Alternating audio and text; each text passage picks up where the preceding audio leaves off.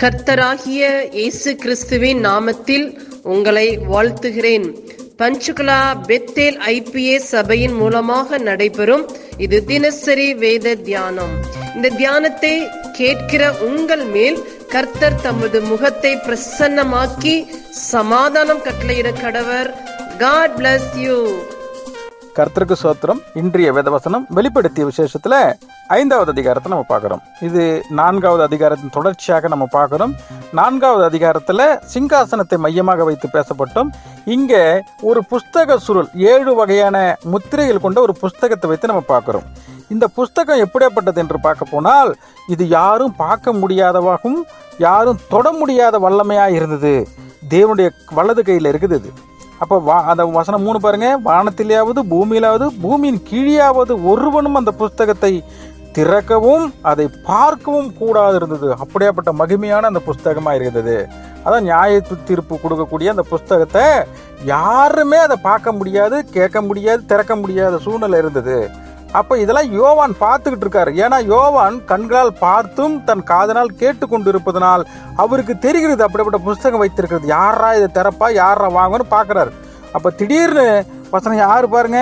அப்போது இதோ அடிக்கப்பட்ட வண்ணமாக இருக்கிற ஒரு ஆட்டுக்குட்டி சிங்காசனத்திற்கு சிங்காசனத்திற்கும் நான்கு ஜீவன்களுக்கும் மூப்பர்களுக்கும் மத்தியிலே நிற்க கண்டேங்கிறார். திடீர்னு வந்து நிற்கிறார். இந்த புஸ்தகத்தை வாங்கக்கூடிய வல்லமையான கர்த்தராக இயேசு கிறிஸ்து தான் அங்கே வந்து என்ன பண்ணுறாரு நிற்கிறத அவர் பார்க்கிறார். அவர் எப்படி காட்ட காண அவர் கண்ணுக்கு தெரிகிறதுனா ஏழு வகையான கொம்புகளும் ஏழு கொம்புகளும் ஏழு கண்களும் உடையதாக இருந்தது. அந்த கண்கள் வந்து ஏழு தேவன் ஏழு ஆவின்னு சொல்கிறார் இங்கே நம்ம கொம்பை எதை குறிக்கிறது என்று பார்க்க போனோம்னால் ஏழு வகையான அதிகாரங்கள் தேவனுடைய தேவனுக்குள்ள அந்த க- இயேசு கிறிஸ்து அடக்கக்கூடிய அதிகாரங்கள். வானம் பூமி இயற்கை சீற்றம் காட்டுலாம் இருக்கு இல்லையா?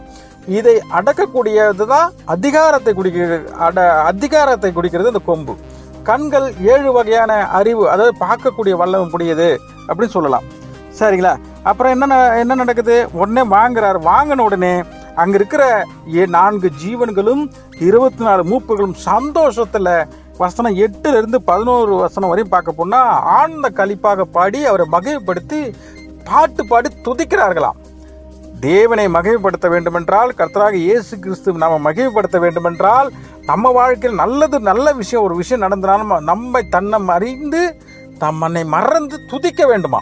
அதை காட்டுகிறார் பாருங்க ஜீவன்கள் நான்கு ஜீவன்கள் துதித்து பாடினார்கள் என்று சொல்லப்படுகிறது. அப்படியாக இந்த வசனம் அடுத்து வர வசனம் என்ன நம்ம பார்க்க போனோம்னால் பாருங்க அடுத்து என்ன செய்து நான்கு ஜீவன்களும் ஆமேன் என்று சொல்லின இருபத்தி நான்கு மூப்பர்களும் வணக்கமாய் விழுந்து சதா காலையிலும் உயிரோடு இருக்கிறவரை தொழுது கொண்டார்கள். அவர்கள் எல்லாரும் என்ன பண்றாங்க? அந்த அதிகாரம் படைத்தவர். ஏன்னா அந்த உலகத்தை ஆளக்கூடிய மனுஷனால் ஆள முடியாது. தேவன் ஒருவராலே பண்ண முடியும். ஆள முடியும். கர்த்தராக இயேசு கிறிஸ்து மூலமாகவே இந்த உலகத்தை ஆள முடியுங்கிறது இந்த வசனத்தை உணர்த்துகிறது. அடுத்தது நம்ம வருகிற அதிகாரத்தில் இந்த ஏழு வகையான முத்திரைகள் என்னென்ன அப்படிங்கிறத நம்ம பார்ப்போம். அப்படியாக இந்த வசனத்தை முழுசும் படிப்போம் தியானிப்போம். கர்த்த தம்மை தம்மை ஆசீர்வதிப்பார். ஆமே நாம் செபிப்போம். பரலோகத்தின் தகப்பனே இந்த ஆசீர்வதிக்கப்பட்ட காலை வேலைக்காக உமக்கு நன்றி சொல்லுகிறோம். இந்த வேத வசனத்தின் மூலமா எங்களோடு கூட பேசினதற்காக நன்றி. இந்த வேத வசனம் எங்கள் வாழ்விலை கிரியை செய்வதாக உங்களுடைய நாம மகிமைப்படுவதாக இயேசு கிறிஸ்துவின் நாமத்தில் செபிக்கிறோம். எங்கள் ஜீவனுள்ள நல்ல பிதாவே. ஆமேன்.